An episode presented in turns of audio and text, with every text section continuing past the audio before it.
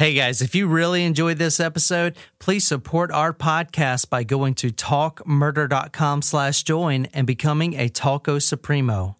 Hey guys, before we start tonight's episode, give me about 30 seconds to tell you about the new project we got going on here at the Talco Cast Network, aka Nicole's Spare Bedroom. One of our Talco Supremos, Will, Dr. Will that is, has approached me with a great idea for a new podcast.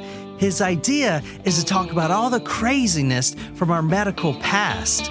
For instance, ladies, did you know the vibrator was actually a cure for women's hysteria? So type in quackery on whatever podcasting app you use and subscribe today and help us build a great podcast.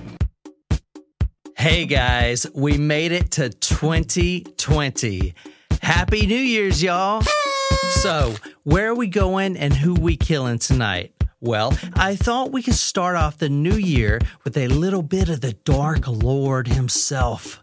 So, in this episode, I will talk about both the mysterious and fascinating death of a 16 year old genius and dungeon master. And I'm also going to combine the story with the 80s American hysteria known as the Satanic Panic. This topic is one that I find super fascinating. So please stay tuned for more episodes related to this crazy time of paranoia in our history. So it's going to be a wild, wild ride. So buckle up and let the festivities begin.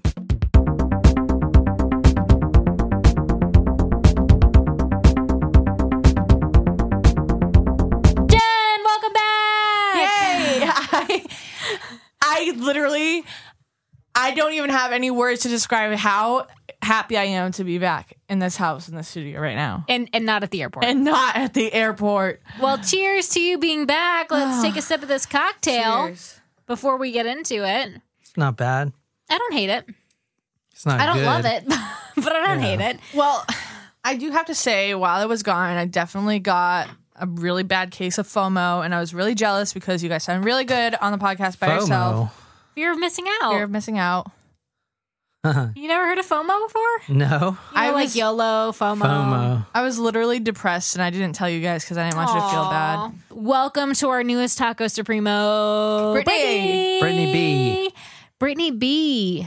B. Brittany B is like Insta famous, so I feel super cool. Yeah, that's cool. Yeah. Can I- you show us how to be Insta famous, Brittany? That'd be cool. We Yeah. need we need some help in that department. Yeah. We can buy followers. But we don't do such things. Yeah. They're too expensive. Just like us. Please like us. We do have some cool drawings. If you're our 666th follower on um, Instagram, Holy And shit. How many do we got? we have about almost 600 on Instagram. Nuh-uh. oh my God. Really? How did that happen? Well, we've made some strides. We went from 330 likes on Facebook in September to now we're like just shy of 900. I was hoping to get to a thousand by the end of the year, but that's okay. We're close. That was Well. close. So what? So we're drinking something, some sort of potion. Abby had posted it. Yeah, I don't know how this is relevant to the hint because John was like, the hints are posted on Facebook. There were like six hints in there. But what we're drinking is some sort of potion um, that ha- Abby had suggested, and it is one part vodka, one part coconut rum, and one part melon liqueur. It's not bad. It's not. I mean, Yeah. I don't know how I feel about it. Big shout out to all of our Tacos Primos on the um, Facebook group. You I- guys have been really sharing some good stuff. And also, big shout out to Savannah. She is um, taking care of our Twitter page since no one here knows Thank how to do it. She Yeah. is? I Oh, don't even know thanks, how to spell it. I don't even know the. Y'all don't, know even know the login. login. No, I don't. I just know our Instagram is linked to it. I, I we've got that sorted out. and I don't know the finally. login anymore because it was one of those temporary ones. Savannah, just go So with she it. has the. lo- She's the only one that has a login. Go, girl. I feel bad. She wanted to come up. to our other live shows, but she is uh, her ego be prego. She's doing Yeah. February, so you know. Yeah. So any of any of you Tacos Primos out there, you know, all the live shows are free for you guys. You can show up to any one of them. Mhm. we've got a couple uh, reserved spots in our Columbia show for that reason. That's so true. we our Columbia show is actually a little bit smaller than the ones we've had in the past. Uh, kind of going back to roots, it's a little bit of a smaller brewery, Swamp Cabbage Brewery, right downtown. So um, we don't have a ton of tickets left. So you definitely are going to want to pick up the tickets in advance for this show. So if you haven't, go do it. Tickets are only twenty bucks get after it. We're going to have a good ass time drinking beer, doing some trivia, and we've got some really fun giveaways. and if you share the pu- the event, you'll be entered into a drawing that you don't want to miss. We've What got is it? quite a few people. I'm not going to tell. Well, I'll tell you offline, Jen. I You'll wanna- probably win too because we get drunk at these events and just let and we, everybody like, win. Really run our tap up. So Where are we going? Who are we killing? Um, we're killing one person, yeah, yeah, Shit. And I good, good guess. thank you. I like it. I think we're staying in the United States. I'm gonna say United States. That's too broad, Jen. Pick a state. I, I don't want to. And what happens? I mean, you didn't.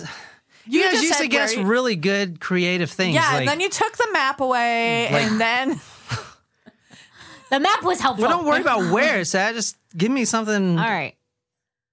All right. Do you want me to go? uh, someone gets really obsessed with emo music, and then they get all sad, and then they like kill people.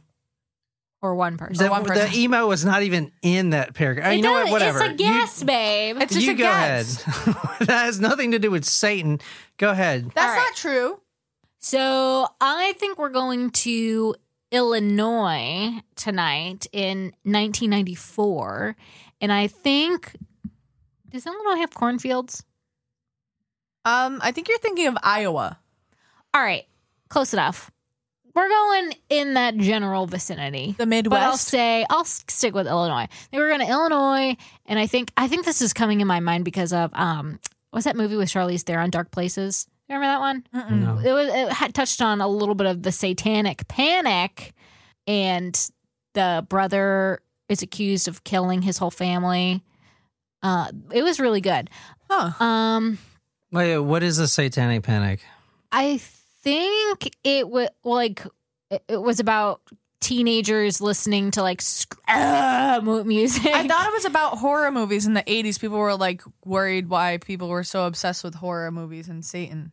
maybe I thought it was like kids doing like blah music and Metal? yeah. So I think it has to do with somebody that's like you know wearing pentagrams and black nail polish and they go kill somebody. Yeah. All right, Goth. read some of these from our members. All right, Sarah. Oh, well, she seconds what Abby says. So what did Abby say? Dungeons and Dragons in the Catacombs of Paris. Ooh, Ooh. I've been to the catacombs. It is really fucking creepy. I have not, but it's not somewhere I want to go. Um, Savannah says James Egbert. I don't know who that is. Nope. Sarah says I second Abby's D and D guess, but I think I know the story. Are we going to university? I forget which one. I don't want to cheat. John tells her she's on the right track. Um, so Sarah says either Michigan or Minnesota, something with an M. It's on the tip of my tongue, and I'm dying to remember. Speaking of the catacombs, so when I was gone, we my family went to an escape room.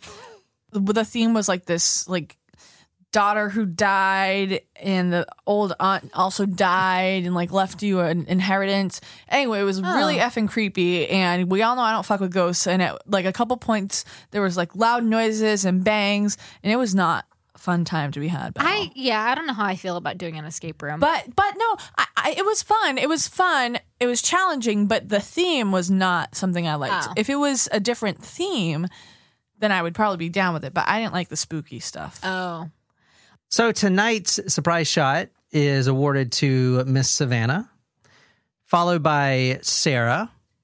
heyo. And we'll dedicate a little bit of it to you, Sarah. Not all of it. That goes to Savannah because she actually guessed it right. But uh, um, she some knows honorable. so much about Yeah, freaking know, true kinda creepy. crime. Uh, some honorable mentions: um, Abby, and of course, Mr. Wayne, and Lauren too. Well, thanks guys for guessing. Yeah. So awesome job, Savannah. Surprise shots, surprise shots. We don't know what they are because they're a surprise. Wow, that felt really good. I missed my bongos. I know we couldn't we couldn't do the surprise shot song without without you. I thought about it and I was like, no, I just can't. If you did, I probably would never have come back home. Oh, Oh, cucumber. Oh, that wasn't bad. I liked that. I didn't like that. Oh, that was good. That was refreshing. No, I didn't like that. I did. I think that was one of my 12 shots of Christmas that didn't make it onto the show. No, I bought it today, but good to know we have some. Hmm. All right, well, let's get started with tonight's episode. Nicole, you were pretty close. Jen, I don't even think you guessed, I said the United States, so I win. but I usually cut yours anyway. So. yeah, I know. Like literally, you're like, "Hey guys, where are we going and who are we killing?" And then Nicole answers, and then it's just like nothing from me. I've been doing that on Which is, purpose. I know. Which is why when you guys Why? recorded, I don't I, know. was really sad. I'm like, maybe they really are trying to cut me out. what do you mean? We, Uh, None of my we content had gets in. Jen. Enough of your content gets in. A lot of you. You talk more than her. It's true. If I didn't read, I wouldn't say much. That's why recording without you was so painful because John, I had no one to like banter with. Because whenever I would say something funny, John would be like, "Huh, yeah," You didn't want to be on that story anyway. That was a really rough. and then one. he would just move on. And I'd be like, Did you even Okay. listen to it? I listened to part of it. All right, tonight we're going to August 15th, 1979. And you guys weren't born. "Correct." Neither were you, though, sir. No, I was a thought. that is two days Uh, and Were you though? I think you were a thought like not to have two them. two. That is two days shy of 12 years before I was born. This is going to be a really interesting and challenging story for me to put together because I'm kind of bridging two different.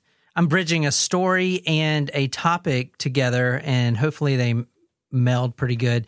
So we are going to 1979, which was about the start of the Satanic Panic. And I've been very interested in this era. And probably most of you guys weren't even born. I wasn't either, even though I I lived through it. Because I mean, if you're talking about like late 70s to to late 80s, so I was alive, but I was only a toddler. So I was only a child, so I don't even remember it.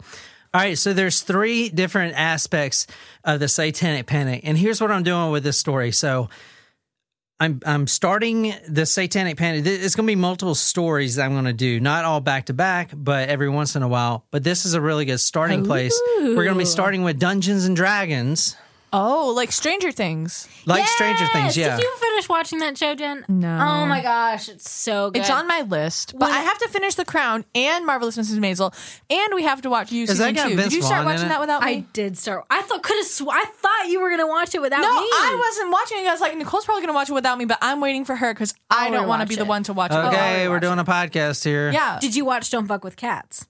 I watched We're- five minutes and I was like, I shouldn't be watching this. We're I doing turned a it off. Did podcast. you watch Don't I Fuck with did. Cats? I did because John didn't want to watch it. we're doing a podcast here. We're talking about podcast stuff. Okay, so see now I was Did you watch all of you? Jen? No. Well, there's a few episodes I'm going to do. I'm not going to do them all back to back, but I'm going to integrate the satanic panic into all these stories.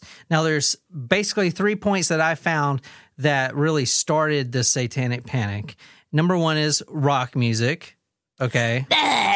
You know, you got Slayer and Ozzy Osbourne. That was really rough to listen to. I'm sorry. All rough. the music I listen to now, you know. Well, when you play it on the guitar, I hate it so I love much. It. How will it get scared when you play those? Yeah, songs? some of it. I can listen to that. The next, that was Ozzy. The next kind of yeah, uh, jumping point is uh, sure. the media. So you got your movies and you got your hardback novels, which I was very interested in. And I actually interviewed one of my favorite authors who is going to be on tonight's episode. cool. His name is Grady Hendrix. Oh, he wrote the book. He lives in Charleston, right? Yeah, he lives in Charleston. He wrote or paper. he's from Charleston. He he's from there, right? Charleston. He yeah, he lives in California or He's too something. Oh, cool. He works or he wrote Paperbacks from Hell. It's a fantastic book. I remember. I like looking through it at the pictures. so anyway, he wrote this book, and he's he's a, in my opinion, an expert on the Satanic Panic. He lived through it, and he he was very interested in it. You can tell, and he knows all about it. So basically, how he was describing it is when the the paperbacks were at one point if you went to CVS or Walgreens any drugstore they were romance novels you would see them everywhere but around the 80s that all changed and was replaced by Satan and uh, all kinds of satanic novels. And Satan was a huge, huge thing.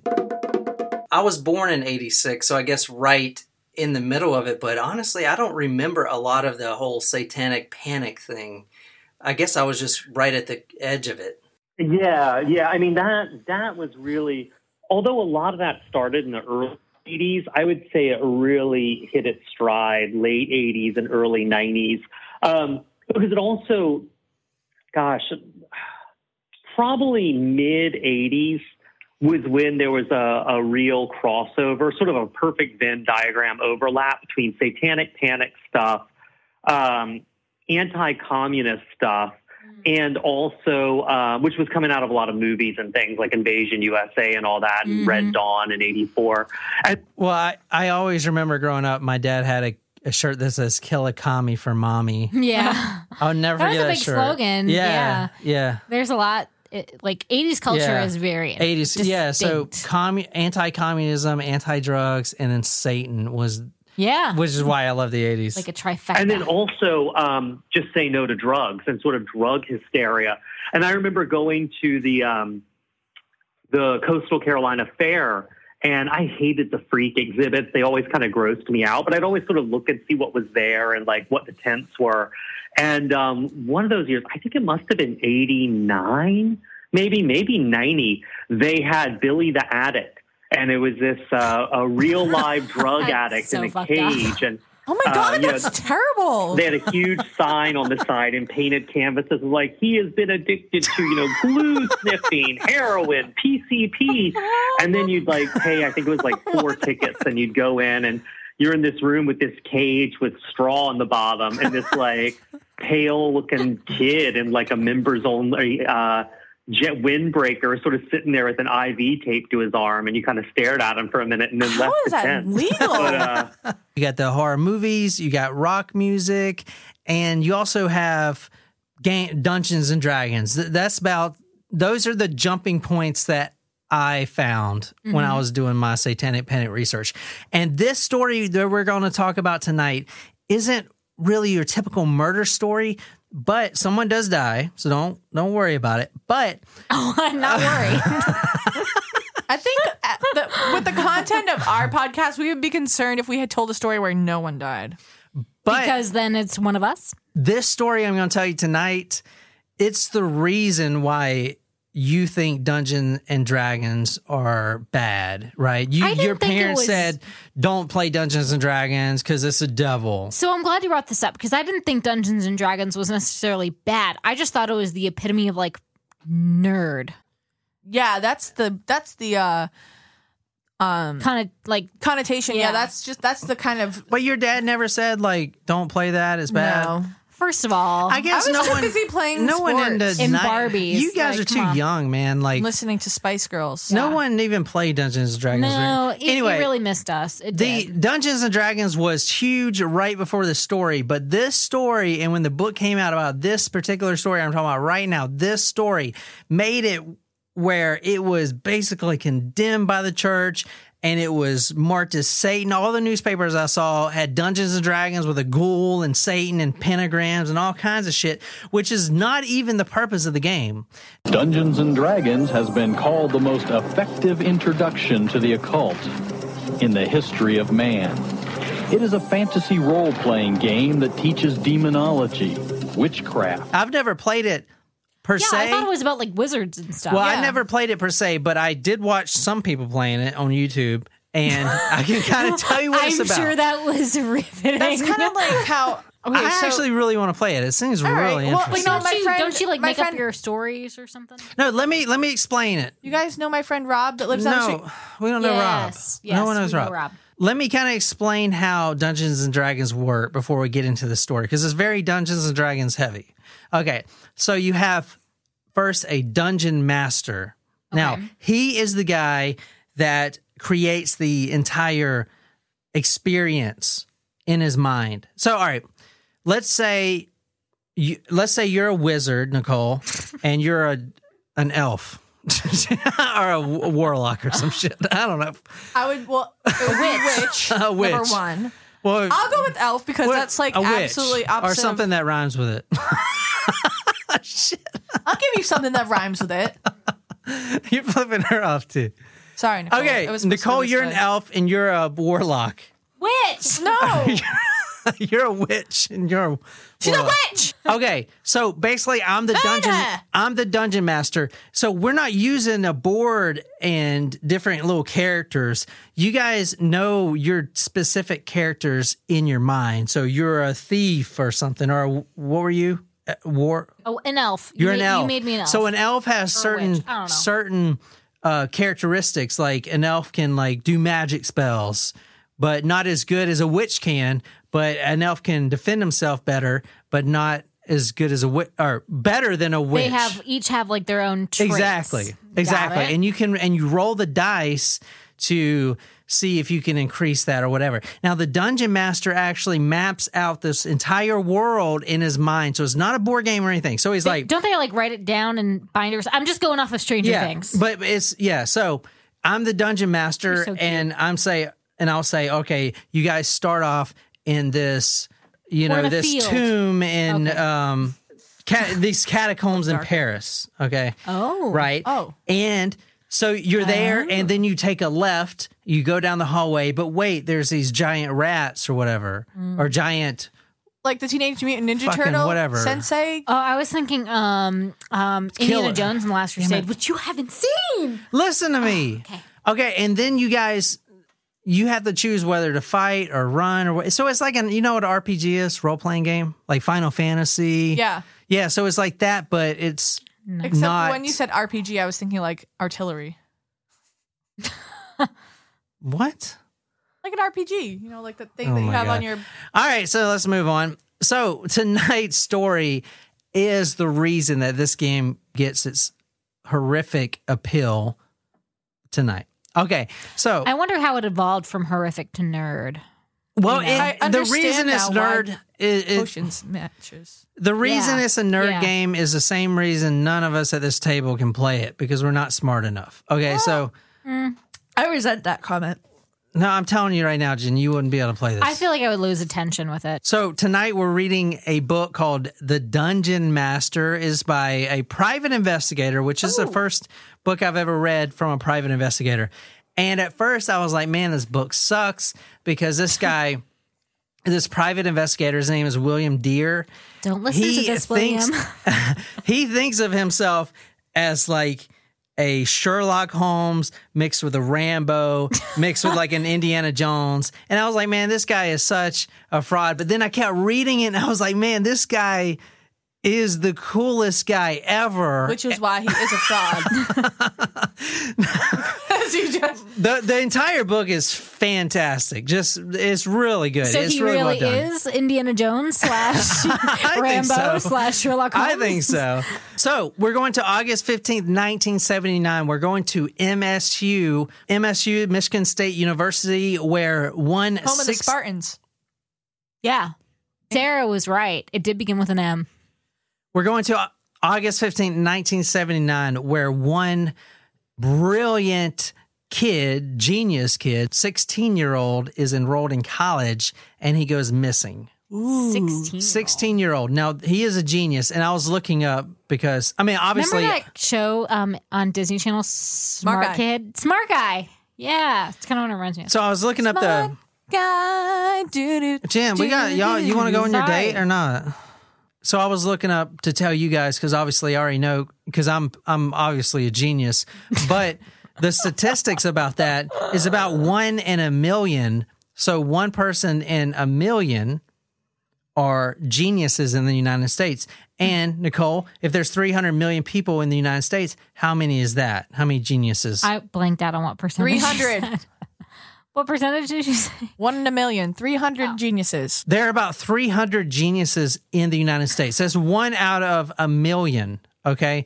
Now, what I mean by genius is not just really smart, but they're they're like Einstein capacity. Basically, they just fly through school. They never study. Is there an IQ threshold?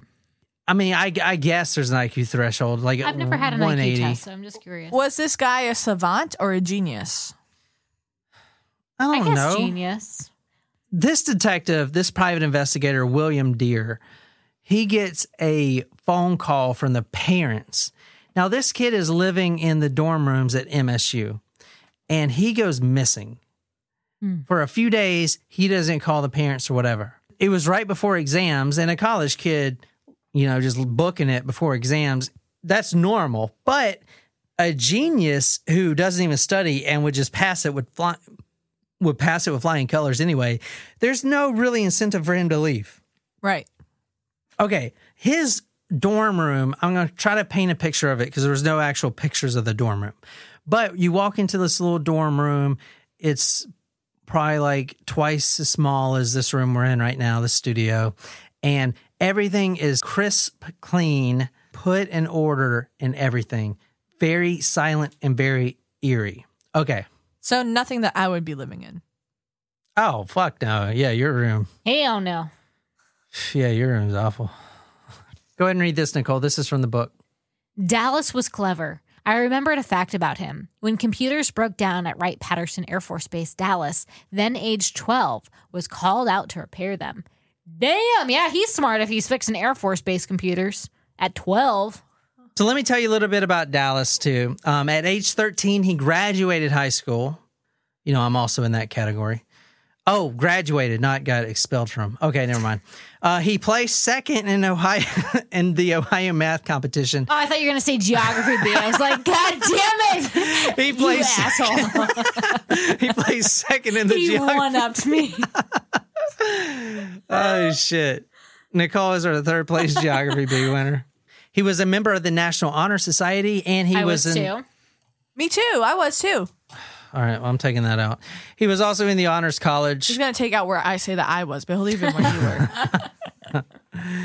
We're talking about James Dallas Egbert III, and let me show you a picture of him. Name sounds familiar. Um, well, one of the Supremos cast, Egbert. Yeah, I know, but This the name is him just right sounds here. familiar. Well, if you think it sounds familiar, it's also because this guy right here on the right made a movie about this story. Hey, Tom Hanks. Tom Hey! Hanks. There you go. No shit, really? Yeah, so the movie's called Mazes and Monsters. We gotta watch this. it's about this story. Yeah. Robbie! Robbie! Robbie! Robbie! Robbie! Pardieu! What are you doing? Going to join the Great Hall. You can't. It's a trap. I have spells. I'm going to fly. You don't have enough points. I am the maze controller. Mazka? Maze controller? Yes. And I have absolute authority in this game. Game? TJ, what am I doing here? Kate, why can't I remember? Okay, he was also into Dungeons and Dragons, and he was very, very good at Dungeons and Dragons. This is his character. He liked to be the magic user. Karen had told me that ki- the magic user. Is it magic user or magic user? what? Is it is he magic user like he uses magic or he's like a magic drug user? What? Oh, I was going with magic stick for that It's a character in Dungeons and. Uh, I know, but Karen- Karen had the magic stick. And got hit once, It's like I the- can hit twice. Okay, guys. So there's this license plate on this car in our neighborhood. oh yeah, magic stick. And the way it's spelled, I've seen that. I've it- seen that one. Is it majestic it's supposed to be majestic, or is it magic stick? but it looks like magic stick. Uh, Karen had told me that the character Dallas most liked to play was the magic user. This was the role he chose in his fantasies, the form he took to confront the countless monsters awaiting him along the path. Remember, he's at a college with you know 18 year old 19 year old and he's 16 year old and he's tutoring everyone because everyone else is failing and he is just not even studying and he's passing everything he's a genius and he's a I mean, he's he not like just really a- smart. Like, was he like a cool kid though, or was No. he a nerd? No, it's not like that. It the more I started learning about this kid, it's it's not really that he's really smart. It's like, oh, I went to college at, you know, 16. He is known nationwide as a genius. I mean, because there's only 300 of them. Right. So they're like almost He's like protected by Mensa. society. Yeah. You know what I'm saying? They're, they're like kind of pampered through life. Does that make sense? Right. Like, yeah, as a genius. Like an endangered species. Exactly. Yeah, an endangered species. Captain Ferman Badgley of the MSU Campus Police later agreed with me. All his hobbies had to do with the challenges to the mind, Captain Badgley said. Competition for him was in his brain. Without a challenge, he got bored. This episode, I really want to tell you the story of James Dallas Egbert and the Dungeons and Dragons, but I also want to bring you into the start of the Satanic Panic. So there's a few pieces of media that actually really jump jump started it. I'm putting Grady Hendrix's. He's got a really good TED talk, and I'm putting oh. that on Talk Murder. It's fantastic. But he was telling me that there was one book that kind of really spawned it off, and it was called Michelle Remembers. This book is insane. So this book was late 70s.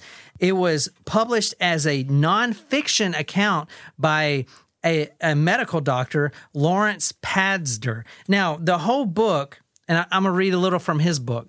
It was published as nonfiction. Keep that in mind. This is from 1977. This is before Satanic Panic really got going. It says, This girl, her name was Michelle Smith. She suffered from a miscarriage and sank into depression. Okay, so she began therapy with this guy that released the book, Pazder. And there's a movie about this too. And when they were talking in their private sessions, she was going through her, you know, psychotherapy and stuff. She revealed some very dramatic events. And I'm going to read a little bit about what she revealed. She said in 1955, when she was only five years old, her mother turned her over to a satanic cult that used her in a 81 day ritual known as the Feast of the Beast. Now, during, and I'm reading straight from Grady Hendrix's book. During this marathon orgy, Michelle Michelle was raped by snakes, defecated on a Bible, watched her playmates being murdered, saw a kitten crucified, had a devil tail and horns surgically grafted to her skeleton, got her teeth knocked out, and ate human flesh while being rubbed all over with dead babies. That can't be real. It's not real, but Oh. it's not oh my real. god, I was just about to say Guys, like, oh my god. The thing is, it's not real, but everyone thought it was real. Everybody oh. thought it was real. So the book was a fiction novel that was written as a guised as a nonfiction book. Yes, but that's that's not really the the main issue. The main issue was all the societal tensions going on. We just got out of the Cold War and all this heavy music and stuff, and Satan was starting to make his mm-hmm. name. Mm-hmm. And this book really drove it home, and people believed this stuff. And a lot of the accounts that brought us into the Satanic Panic, like there's this one very very popular event where one guy is actually still in prison. It's a daycare that was apparently doing satanic rituals with the babies, the daycare, and it was complete bullshit. Uh. like it's all bullshit. But the public believed it so much that they, they just went along with it. Yeah. And for instance, at the daycare, which I'll talk about on the next episode, they were they were sacrificing sheep and goats with all these little kids. but that but- wasn't true. No, it's not true. No, it's not true. And not only that, but the nobody decided to investigate. Oh, where are all these sheep carcasses at? for We Sold Our Souls, which is my heavy metal horror novel, I, I talk a lot in that show about sort of like the satanic panic and, and heavy metal. And, you know, I talk about some of these ridiculous allegations. Like there was a um, couple who ran a daycare center in Florida, and the kids were like, oh, you know, they like, um, use black magic and they like kill us and they throw us in a goats. swimming pool. Yeah, they throw us in a swimming pool full of sharks, but then they use black magic to revive us before our parents pick us up so they never know. And that husband and wife spent 22 years in prison before the charges were overturned. And it's like, I think The the one's still so in ridiculous. Prison. Yeah, I think But, like- still in prison. The Fuster, I think his name is. oh, yeah, absolutely. Still yeah, in prison. Still 100%. in prison. and Janet Reno Yeah. put him in there. yeah, exactly.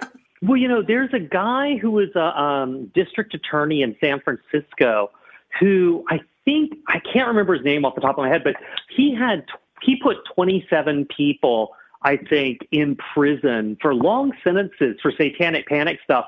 And like, he was very proud of it. All of it has been overturned except one. I mean, it's just like, but these people wasted years of their lives in prison.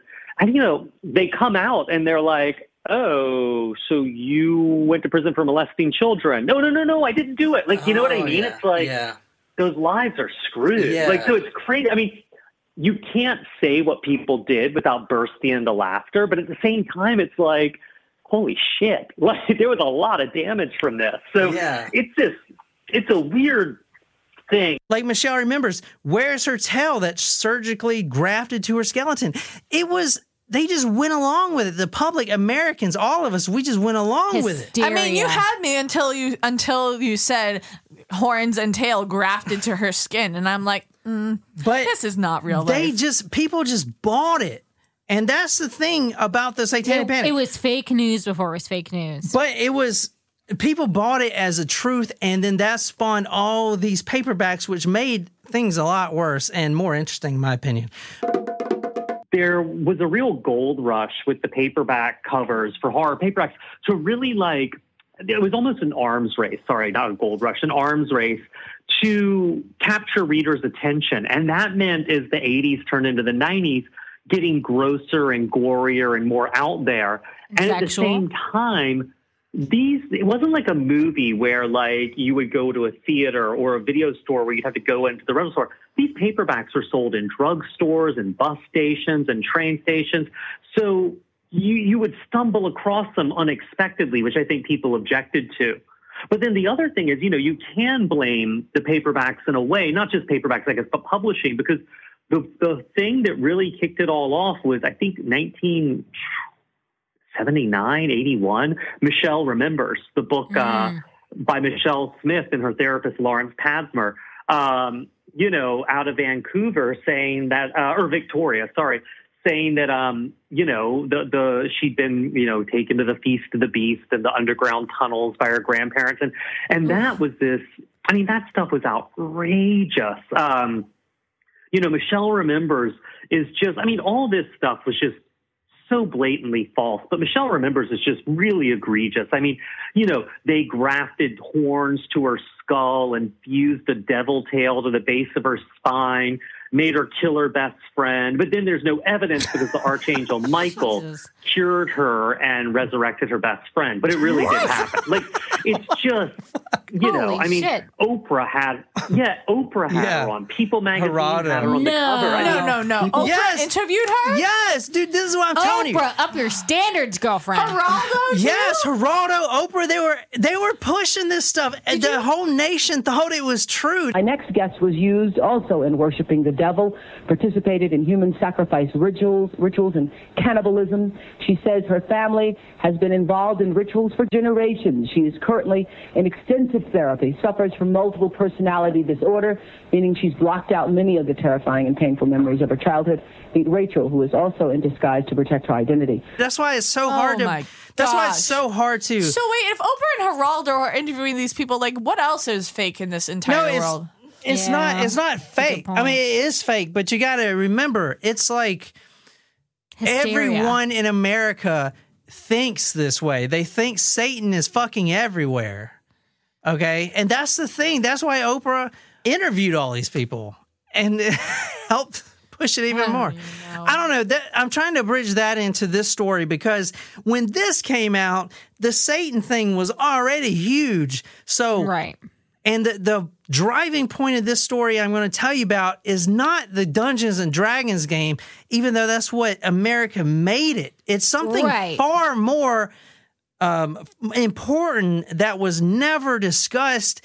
And when you read the story, it makes you really sad that this victim didn't actually get um, the attention for for what actually mattered. And it wasn't a fucking game. It was something else, as I'm going to get to later. So you know, that they, so but the they pa- attributed it to being related to Dungeons yes, and Dragons. Yes, in every paper I looked at, Dungeons and Dragons was the main focus. It was Genius Boy, you know, Lost, Dungeons and Dragons, Devils, all this stuff. Like it's mm. not a joke. This so is it was serious. attri- it was like it was attributed to the to the time period and the panic, but in actuality, this legit was happening, and but people brushed it off because of what was going on. Maybe or they but- exacerbated it. I'm gonna tell you. of it. uh, I'm gonna tell you why. Th- there's a very important part in this story that you can only find if you read the book and you get get to kind of know the characters involved. But the Dungeons and Dragons has nothing to do with the most important part of the story. But America, that's all they saw was Dungeons and Dragons in the story. that's why oh, okay. Dungeons. This story is why Dungeons and Dragons was villainized like it was, which made it ever more popular, by the way. But anyway, so anyway, back to the story. William Dear is hired by the parents. He goes into the dorm room. Dorm room is spotless. Okay, there is a few things that he notices. One, there's a cork board on the wall. And there's push pins in it. Now, this is Dallas's room, and it kind of looks like a map. If you want to read this, hmm. Nicole. Andy Magruder, the dorm supervisor, showed us to Dallas's third floor room. It was very small, had a double window, bunk beds, though Dallas, though Dallas had no roommate. A small desk with two shelves above it, 43 books on the shelves, a small refrigerator, a 12 inch Sony colored TV, a portable stereo, two hardback chairs, a chest of drawers, and a doorless closet where clothes hung. This is about the cork board in the room. Police call. The message cryptic and open ended, but concede it could be suicidal. But now police are wondering whether the child genius left another clue to his whereabouts in a corkboard pulled off its hooks and left hanging and left leaning on the wall as if it should be found. Pushed to the board are 38 plastic metal tacks arranged as if they were a map. With no evidence of foul play, Sergeant William Wardwell thinks the most logical theory so far is that Egbert was trying to leave some sort of message in the map. Oh, interesting. Oh, There you go. So, what do we got so far? We got a boy's empty room, very clean. That's going to be important. You have a map that is shaped like a gun. The the Oh. 38 tacks are shaped in a gun and it looks like a map, like with points, okay, Okay. that they found. Also, you have a letter, a note That they think is suicidal. is a note that is written and i'm going to tell you they did a handwriting handwriting test and Yep. it was not a match to dallas's handwriting but the note says this mm. But that's interesting though those other points because usually when someone commits suicide, they usually either start giving away stuff or they clean their area. And the fact that the the note was like the map was in the shape of a gun, it's also very interesting too. So I can see why maybe they thought it was uh, signs of suicide. And here's what the note said To whom it may concern, should my body be found, I wish it to be cremated. Oh, and it that That's fucking weird. yeah so it wasn't written by him from what they found out no all right now this is this is a very Well, interesting story that's also fucking you guys crazy. are going to love this story um jen brought up a really good point and it, it made me want to ask this question because I'm going to read this. This is from the book. The room made me doubt my suicide theory. This is from the private investigator. My experience with suicides has been that older people have an urge to put their affairs or their living quarters in mm. order, but that young ones do not. Huh. Everyone they've interviewed, all of Dallas's acquaintances, said he lived in a pigsty, papers everywhere. He was doing chemistry experiments. It was a mess. They do say that people with a higher IQ have messier like workspaces and living quarters. So I mean, it doesn't make me feel that bad about Jen's my life. like, I'm a genius. I'm not saying I'm a genius. I definitely, you know, am not. But I used to, I was messier a lot when I was younger. Dallas would also have very bad seizures that he blamed on overstudying and also doing all the other students' work. This is how smart this guy is, and this is going to play in very importantly. This is from the book. Dallas had been experimenting with the extraction of pure nicotine from cigarette tobacco, a smelly, messy, and even dangerous project, and one very hard to conduct in a dormitory room. Hmm. He was extremely smart, and he was also a heavy drug user, but and this is very important, at a genius IQ, he actually made his own drugs, whoa, which is a very valuable asset Whoa. for someone that is so smart. Jesse, And yeah, Jesse. let's cook. yeah. This is a quote um, from one of the acquaintances about him doing drugs. He talked about Dallas and drugs. There's no question that Dallas took them marijuana, cocaine, and some stuff he cooked up himself. McCroskey said that he knew where Dallas kept his drug equipment, but when we searched the room, none of it was there. No hmm. stainless steel tray, water pipes, Bunsen burner, test tubes, hemostats, nothing. Where did he get the drugs? He made most of his own chemicals he took from the university lab. Some material he bought over the counter. He could actually make PCP. Whoa. Yeah, so that's a pretty good quality to have if you want to hold someone captive and make them make meth for you or something. Does that make sense? I thought you were going to say that was a pretty good quality to have if you want to have a good time and know where your stuff came from. Also, that. Okay, so another thing we got to get out on the table. I'm I'm trying to put everything about his disappearance and about the character and about Dallas as I can on the table so you guys can come up with some good guesses about where the fuck Dallas is. So Dallas was also gay and in this time Oh. And this time, okay, being gay was still looked down on. And with the Satan thing, a lot of it was The devil the devil kind of stuff. That's why we're tying in with the satanic yeah. panic. But he was definitely homosexual. If you want to read this, Riddle had talked with Karen Coleman, a 19 year old co ed whom Dallas called Mother. She said that Dallas had been a member of the Gay Council, an activist group on campus that had given speeches on the fruits of homosexuality in a social science course. John Miller, a gay activist, had confirmed Karen's account and had referred Riddle to a gay council member named Peggy Hogan, who supposedly had known Dallas well. the cops basically were not involved in this case at all. Okay, even was though like campus security. But it is it, this is a very a very touchy case because MSU, Michigan State University, they are supposed to be protecting a 16-year-old genius attending their college. He's a minor. So when the parents give him off to the university, they're expected for him not to be doing drugs and run around and, and being missing and going disappearing. Like they they were so solely responsible for this. So this whole case, they're trying to avoid the media persecution that they should get because they had no control over the situation at all. But these two private detectives, William Dear, which is the guy that wrote the book, and Riddle, his actual name is Dick Riddle. it's just like the best fucking oh, name. oh, that sucks, dude. no, it's awesome. We're sorry. you have a phone call, sir? Yes, I have. I have a dick riddle on the phone for you. the fact that he was gay in the Midwest as a young teenager who was already a target Yeah. on campus is is not helping him. I mean, I, Yeah. I it it almost reminds me of Laramie. You know the the Laramie story, the kid that was tied to the tree in Laramie, Wyoming. I don't think I do. Matthew, what was his last name? I don't remember his last name, but there's a whole book on it. It actually was made into a play, The Laramie Project.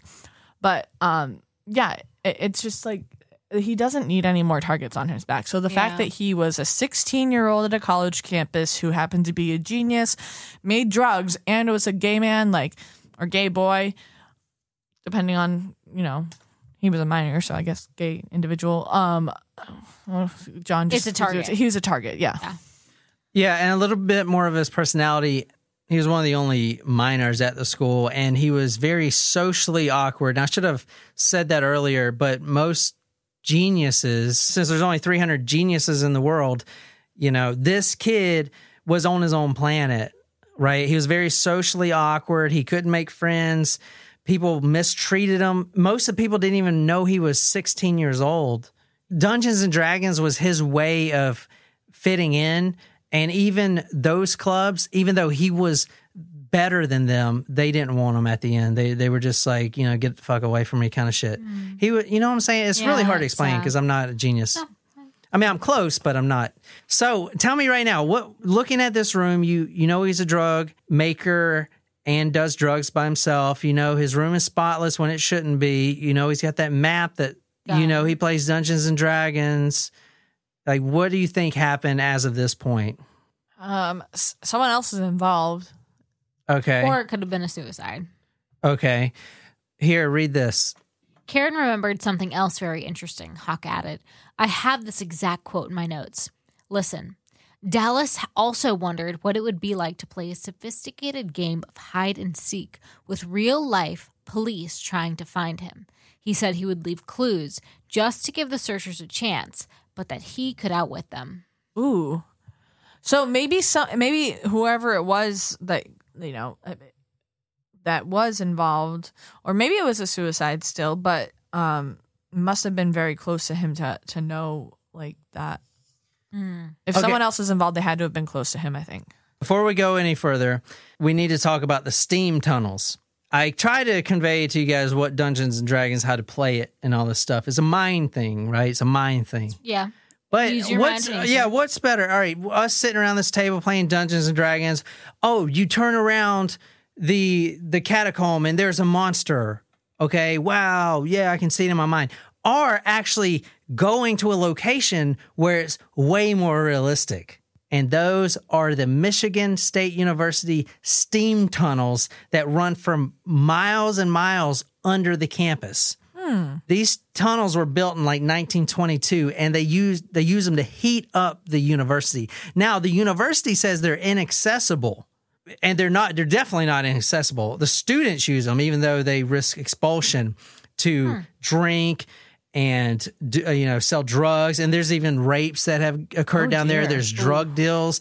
And more importantly for this story uh, some of the Dungeons and Dragons players including a lot of the teachers would go there and play the game in the tunnels because what's more better than playing in this dark tunnel with steam coming out. And the steam was hot. And and th- the name is dungeons and dragons. Dragons being the most powerful creature in the game. What's more powerful than a dragon's breath? It's the same as the steam pressure valve releasing sh- shooting at steam.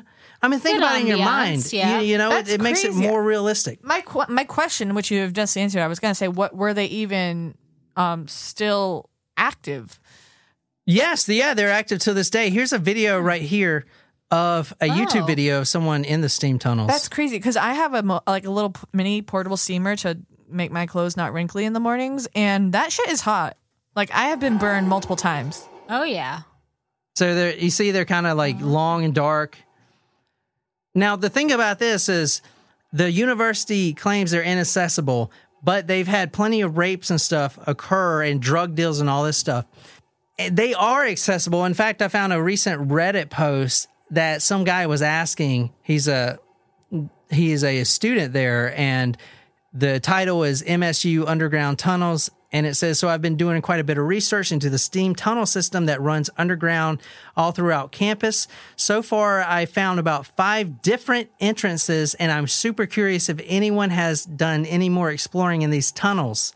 And then people have commented says uh, one guy says can be very dangerous to go down there man. Obviously there's a lot of hot steam and probable presence of asbestos. Also heat exhaustion exposure to radon gas caustic chemicals and blah. And someone says don't forget the ghost. But okay here this is the private investigator talking about the steam tunnels. Almost anything, a shootout with desperate criminals, for example, or vacation in Ayatollah's Iran, seemed more appetizing than a return trip to that tube. Except the alternative, which was staying where I was. I thought of crawling out backward, but quickly discarded the idea as absurd. In the end, I thought about being in, I thought about being at my condominium on the beach of Florida, cool water spraying my body, damsels in bikinis cavorting on the stand on the sand. All right, loser. Locking out everything else, I slithered on my stomach like a snake through the that wrenched hole in the wall. Obviously, I did not find Nirvana on the other end. and he did go into the tunnels a lot. One of his friends said quote yes he said Okay, it made the game question. much more real for him but it worried me. I remember one sunday night late he came back to the dorm utterly exhausted mentally and physically. He looked terrible. His clothes were a mess. He'd been playing d&d in the tunnels. Now this is the this is all right so a little more about the room. No blood was in the dorm. Okay there was two flights of stairs he was also a drug maker mm-hmm. A cook. a cook. So let me let's talk about the possibilities before we go any further. What's the possibilities he's a runaway? Okay, it's right before the exams, but he wouldn't have no mm. troubles with those. Yeah. He could have went down to the tunnels to committed suicide because, as you'll learn, he was suicidal in the past. Okay. He could be held hostage right now by either a group in the gay community and being passed around for sex by a chicken hawk. It's like an older man, uh, something from I've the never 80s. heard that term before. I mean, not that I would know why that term is that term, but I've never heard that before. He could also be held hostage because he can make drugs and, you know, they can sell the drugs he makes, kind of like the Breaking Bad thing. He also could have been in the tunnels because he plays Dungeons and Dragons in the tunnels, and he could have seen something that he wasn't supposed to be that he wasn't supposed to see, like a drug deal or a murder or a rape, and he could have been murdered. Okay. He could also be a hostage by a rich gay man. Dallas is not only young and gay, he's also a genius. So it's like having a Picasso painting. If you're a billionaire, you have a Picasso painting, and instead of putting in a museum where the world can see, you're selfishly putting it on your wall so only you can see. So you could take Dallas, this genius, and lock him up in your house. Now only you can have him. That's kind of how they were explaining it. Hmm. Also, my favorite theory is he could be playing a game of D&D in the tunnels and he could be hurt because he does have seizures and he could be needing help right now. Oh, that's a new detail. If he was a runaway, he has no money. He's took he's taken no clothes with him. All those clothes are hung up. Um, he's too young to be hired anywhere, and he looks way too young. He has no car, and the detective, private investigator, checked all the bus stations and the airports, even the small unknown ones. No one has seen him. Nothing. Where is this guy at? Like, what the fuck happened to this kid? He can't go anywhere. He ain't got no money to go anywhere. Is there a body? Was America just overreacting about all of this, or were demons really molesting our children? I don't know. well, you know, it's interesting. No, it's actually an interesting question, right? Because it's like, did this just come up whole cloth? Like, what, what was it? You know, and like, I can't figure it out. Like, it seems to be this real overlap of a bunch of different trends. Um, there was this real trend coming into the early 80s of protect your children. You know, people are after your children. We used to get warned at school be careful at Citadel Mall because they're Moonies and they'll abduct you in their vans. I, I don't know why they picked on Moonies, but Moonies were the thing. So that was going on. And at the same time, there was this idea that free range parenting of the 70s and also partly of the 80s was sort of a bad idea. Like you wanted your children to achieve, so you need to be more hands on with your kids because who knows what would happen if they're out of your sight. You know, what were they doing? Playing video games and slacking off and listening to heavy metal. And then there was the whole like fundamentalist Christian religious right and that conservative social stuff that started in, you know, where you had people like, you know, um, Bob Larson and stuff with their radio shows about you know Satan getting in everywhere and um, all this, and you had the beginning to this sort of idea that there was a war between two Americas, sort of a liberal, gay, drug using, devil worshiping America, and then a sort of like you know God fearing, hard working, you know much much reviled, needlessly so, uh, uh, conservative Christian America. But there was also, you know, there was real child abuse out there. Also, I mean, in in numbers that I think people are just coming to terms with in the past decade, like the prevalence and amount of child abuse, and the more unthinkable thing in child abuse, which is that most sexual abuse of children comes from someone they know. So it's not some stranger in a white van, it's your brother who's their uncle who loves them, but who has a mental illness. Like, or it's your husband who, you know what I mean? It's like, so I think I think there was. I mean, like I don't think it was demons, but I think it was. You know, I think there was child abuse, and I think we just couldn't deal with it. I mean, look if you read the book, you'll get a better overview. But so we don't make this episode seven hours long. Dallas was found. Okay. Now, when In they tunnel? went, they went to the tunnel and they found the place where Dallas was to begin with. There was a blanket, which you don't take blankets down there. I mean, people just go down there to drink and party and have. s- What if he coitus. was having a picnic? No, here's the thing about Dallas. He didn't have any friends. He would go down there just to be alone because no one really wanted to be around him. So he hmm. went down there to commit suicide and he had brought some crackers and stuff down there and he was going to kill himself in the tunnels. Oh. But they didn't actually find him in the tunnels. He actually he was actually found in Louisiana. What? What? Yeah. It's really it's really hard to make the story last an hour and a half for you guys. But basically I'm gonna break it down to you how it happened. He yeah, go ahead. You got a question? Well, I'm just saying we don't have our map anymore, but I'm sure I'm pretty is sure that far. that is like north to south. Like far north to south. Here's the case in a nutshell. Dallas runs away. Did he kill himself? He didn't kill himself. He was going to kill himself in the tunnels. Okay. At first, he's tried to kill himself numerous times before hmm. because the pressure from his mom and all the pressure he's going through, being better and better and better and better and better.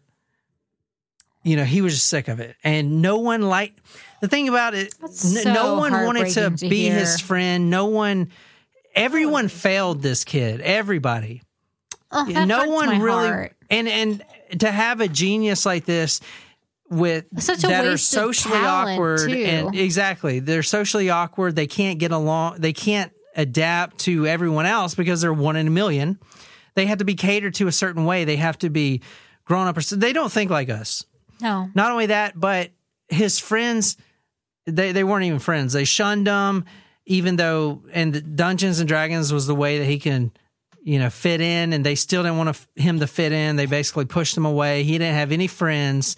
He goes to this college at 16. He has no social life whatsoever. He's gay and he's got constant pressure to be the best ever. People are so just sad. using him Yeah. for his using him so they can fucking finish their calculus term papers or whatever. He's doing all the work. It's very it's a very uh, It's heartbreaking story. Heartbreaking. So he goes down there to kill himself or to at least think about his next move. and that's why I think associate Dungeons and Dragons with like the nerdy hmm. versus Satanic Panic and like that. Oh, it just But hurts it- my heart that people make fun of people for that. Mm-hmm. he really did does. leave the map there because he wanted the investigators he wanted a hide and seek game because, like i said and most people you would just be like oh what a dick or whatever but this kid like it's very heartbreaking because this kid was failed by everybody basically. Even his parents his mom is the fucking worst. You know and you're about to see in a minute. But basically here's what happened. He runs he goes in the tunnel and then the papers and the news media start going wild. And i mean if you type in if you go into the newspaper archives and type in his name there are thousands of papers from all over the country. I mean it's like the biggest case i've seen everywhere. It's like where's dallas? Genius playing playing dragons in the tunnels. Is genius boy dead? Is genius boy did he run away? Is is fucking awful, you know, and he goes and he stays with this older man that's a gay man, okay, that one of his only contacts. And basically, as things started heating up, so he's staying at his house during this, but he's all over the news. And these private investigators are getting really close. They're asking really tough questions and stuff like that. And people are getting really scared. So they basically kick him out of that house. He goes to another house, same thing. They eventually like, dude, you got to get the fuck out of here. It's too, it's you're too much. You know, the the press is just, you know what I'm saying? Yeah. So he gets shuffled all the way down to Louisiana. Now, this is over a 28 day occurrence. It's awful. If you read the story, because this private investigator, I know he sounds like kind of a douchebag, but he actually went and did all the stuff like the trestling where you lay on the track. Dallas would do that to kind of prove his manhood or whatever. And that's basically you letting a train run over you. You're on the track, it doesn't hit you. But this private investigator did all that. He did the Dungeons and Dragons. He went into the tunnels. Like this was his life. He tried to become Dallas to know where he's at. He did a fantastic job. This book is excellent. But this private investigator actually finds him, tracks him all the way down to Louisiana, goes down there immediately, And here, I'll show you what he finds. I mean, I might lay on the train tracks when there was not a train coming. For a hot sex. But after that, no. The private investigator, Bill Dear, gets a phone call, and this is what it says. Mr. Dear? Yes. This is Dallas. Ooh, spooky. What the fuck? Holy shit, we're gonna need a, bo- another bottle of champagne. Just when we thought the story was over. The private investigator goes down to Louisiana, and he's not even sure if it's Dallas or not. But it's it's it's really sketchy how he he goes into this like alleyway in this really sketchy place, and he walks in the door, and this is what he finds. I saw Dallas immediately, and I had to blink back my shock at his appearance. At his appearance, he was so small. He didn't look 16 years old. My first impression was of a child of perhaps seven. A waif. Whoa. Dallas sat on the edge of his low army cot, feet barely touching the floor, hands clasped between his legs, head so bowed that his chin was on his chest. He might have been a little boy pounded by blows on his tor- and torture, and now defeated, with no defiance or fight left in him at all, only a pitiful accepting despair. Whatever he had experienced had crushed him. Hunched over, Dallas might have been mistaken for a gnarled little old man, huddled up, huddled all huddled up into a small package and trembling from a cold that didn't exist. Dallas's head didn't move as I entered the room, but his eyes briefly and without real recognition flickered up to mine. There were scratches on his face, tears were tracking down his cheeks, and his crying was the worst kind. Noiseless, coming from deep within but stifled before it became a sound, perhaps because no sound could truly portray his misery. He emitted such an air of tragic helplessness and loneliness. It was absolutely genuine, entirely devoid of guile or play acting. I can't recall ever being so affected by the sight of another human being. So is he fucking alive? Dallas is found. He returns home. Okay, now this is his reasoning for leaving. I'd been planning to disappear for a long time, Mr. Dear. I thought about it for maybe nine months or more. At different times, I had different reasons. I planned just to go somewhere and kill myself, a place where no one would find me. I didn't think anyone cared, and I didn't want anyone to have to bother with burying me. No one was nice to me while I was alive, so why should I let them be nice to me when I'm dead? I even studied drug doses so I'd know what would be fatal. Getting the drugs was no problem. I didn't think dying would be too bad the way I had planned it. Like just feeling warm and going to sleep. I even planned what I dreamed about before I drifted away. Whoa, lucid dreaming suicide. Okay, I'll read this one. But other times I thought it would be better to disappear and not kill myself, disappear and never to be seen again. I was being cruel at times like this, and I didn't think like the thoughts I was having. And, and I didn't like the thoughts I was having. It was just revenge against my mom and dad, especially mom. I had the feeling she'd never let up on me. It would have been bearable if I thought she wanted me to improve, to do well, because it would help me, but it was to make her look good. Well, if I disappeared, I felt that would really be punishment for them. They'd never be able to rest worrying about me. And we didn't really talk about the mother, but she was really I mean Domineering. Overbearing? A mom? no. Love you, mom! She was like profiting off his geniusness, you know. It was, sort of. I had three things on my mind, remember? If suicide was what turned up, I'd said my goodbye, and I had said what I wanted to be cremated. Oh, so he did write the letter. Well, hold on, hold that thought. And you'll come back to that, but read Okay. this. Uh, he knew why I asked. You got a ballpoint? I slid the pen over, and on a napkin, Dallas wrote the following with his left hand. Oh. Oh, to whom it may concern, should my body be found, I wish it to be cremated. The handwriting was a virtual duplicate of what of that note found in Dallas's room. The wording was a duplicate. I made a promise to myself to have a talk with my handwriting analysis people. One more thing, if I may, I continued. That corkboard was obviously left for someone to see. Right. I meant it as a combination map and suicide note. Shit! The map would show where I was if you could find me. The note, the message I intended to convey was that I was dead. Of course, if that's how it turned out. I really didn't know what would happen. The gun shape on the map represented both a gun and a power plant on campus. The meaning of the gun, I thought, was obvious, as in shooting yourself, suicide. Here's what he would have to tell his mom if he was gay. This is after he was found talking if he to- was gay, No, that he was gay. He was talking to Dear. So how did he get all the way? I don't like. I don't understand how we got all the way He- there. He traveled. He kept getting kicked out of houses because people didn't want him there, and he made his way all the way down to Louisiana. At one point, he was staying with like a rich gay guy, and he gave him money. They gave him enough money. They they people.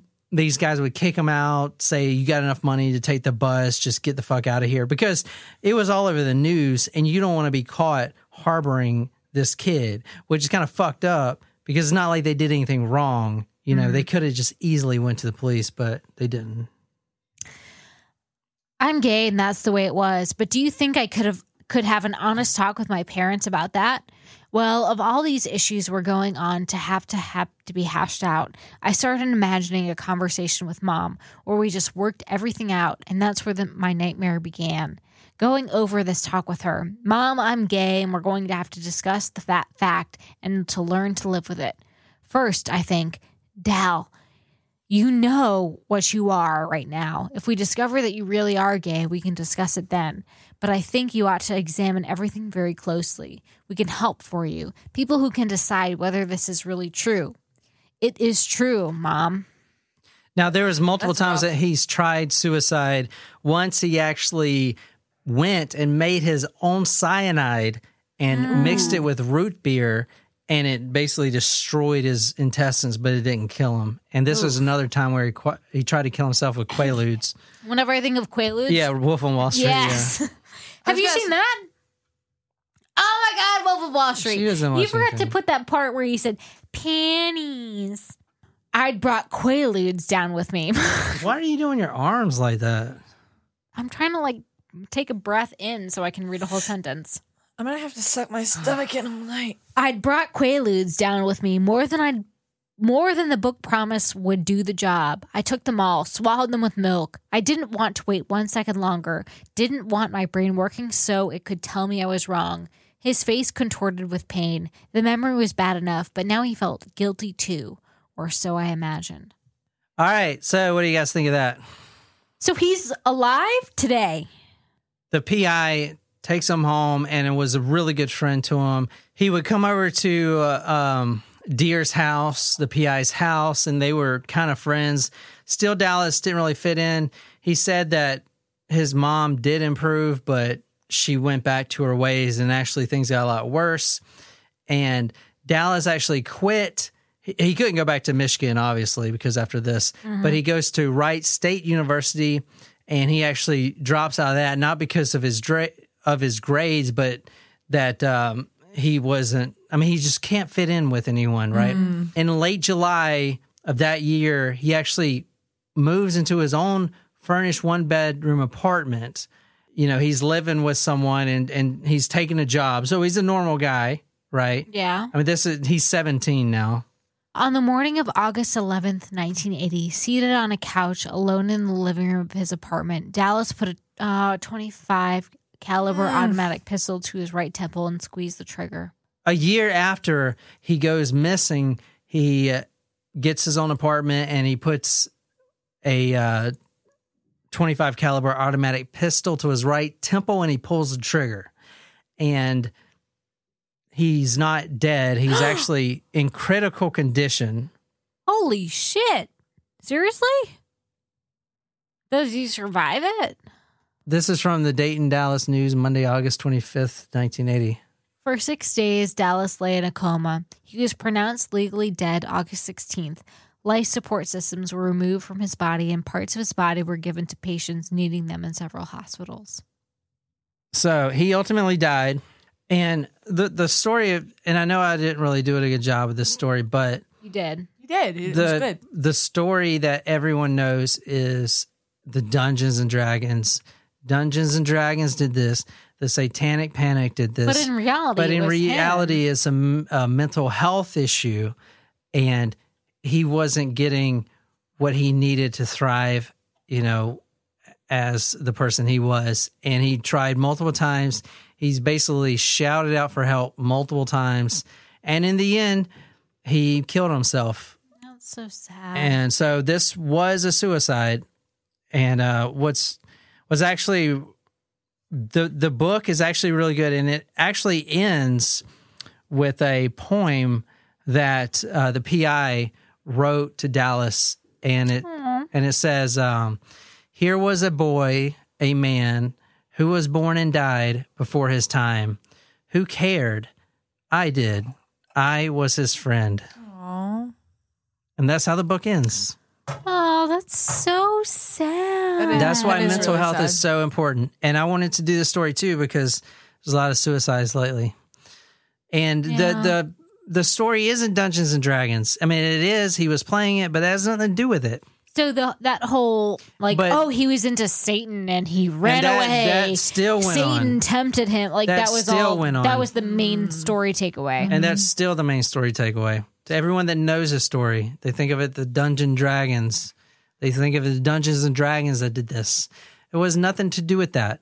It was this boy that needed help, mental health, and everyone was failing him. His mom was pressuring him too much. And it this book actually goes in pretty deep in the pressure that students have to be the best that they can be. It's always more and more pressure, better, better grades, which leads to more and more drugs, Adderall, all this shit.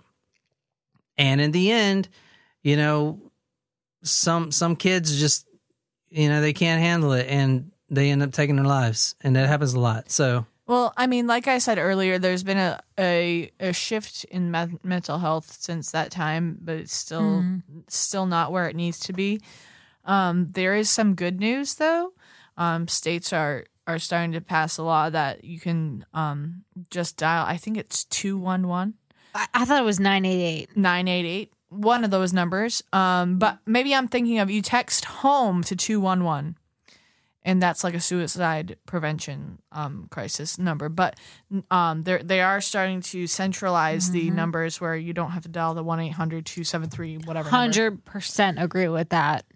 Yeah, so it says, I was wrong, of course. Six days later, on August 16th, a year and a day after he had disappeared, the wonderful brain no longer gave off waves and the machines were disconnected. Hmm. So I wanted to dedicate this story to Dallas because you have never been, you know, given. I, when I read this book, it was It's heartbreaking. yeah, it is. Because the book is really good because the whole time you think he's being held captive, you think he's you know being sold for either sex or he's making drugs or you know all this stuff about the notes not written in his handwriting and and the room was clean. Actually, one of his friends is the one that straightened up the room as like a memorial for him or whatever.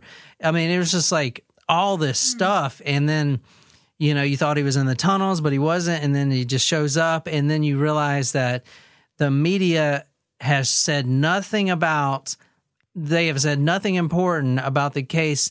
All they have talked about is Dungeons and Dragons and Satanism and all kinds of demons and devils Dumb and all shit. shit that doesn't matter. And even after he killed himself, that's still what they talked about. And it's just sad because there was a big issue there and they could have really did the right thing and made light about the real issue. And I think this book really does. I, I really, if you, if you read this book, I really think it it puts light on the real issue, which is the mental health of this kid. So I don't know, but that's my story. If you enjoyed this episode, be sure to hit that subscribe button on whatever podcasting app you use. If you like this story, you can follow us on social media Facebook, Twitter, Instagram. If you're absolutely obsessed with this podcast and want to become our demon, go to talkmurder.com slash join, become a Talk Us Primo, get a badass t shirt, sticker swag, a lot of love, shout it out all over the place. Tell me what story you want me to do. I'll research it, dedicate to you on Talk Murder Me podcast. My name is John, here with Jen and Nicole, and it's 2020. Woo!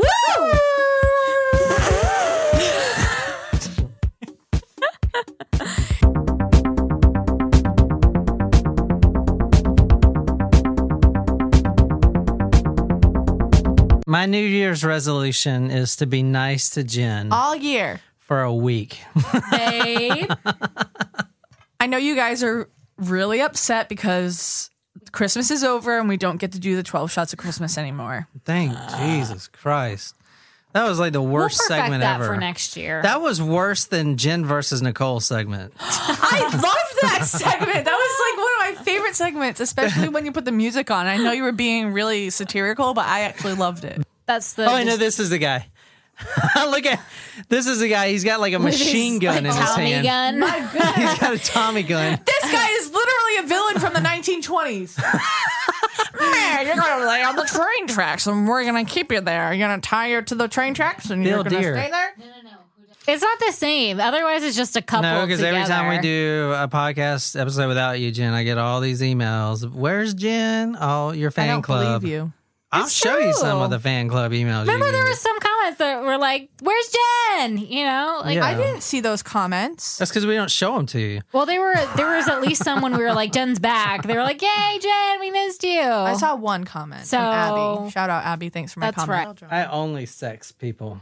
You don't sext me. I which remember I'm when we glad. first met, you had sent me like a selfie of yourself working out in the gym. You're like, "Send me one of you." I want to see And that I was- picture.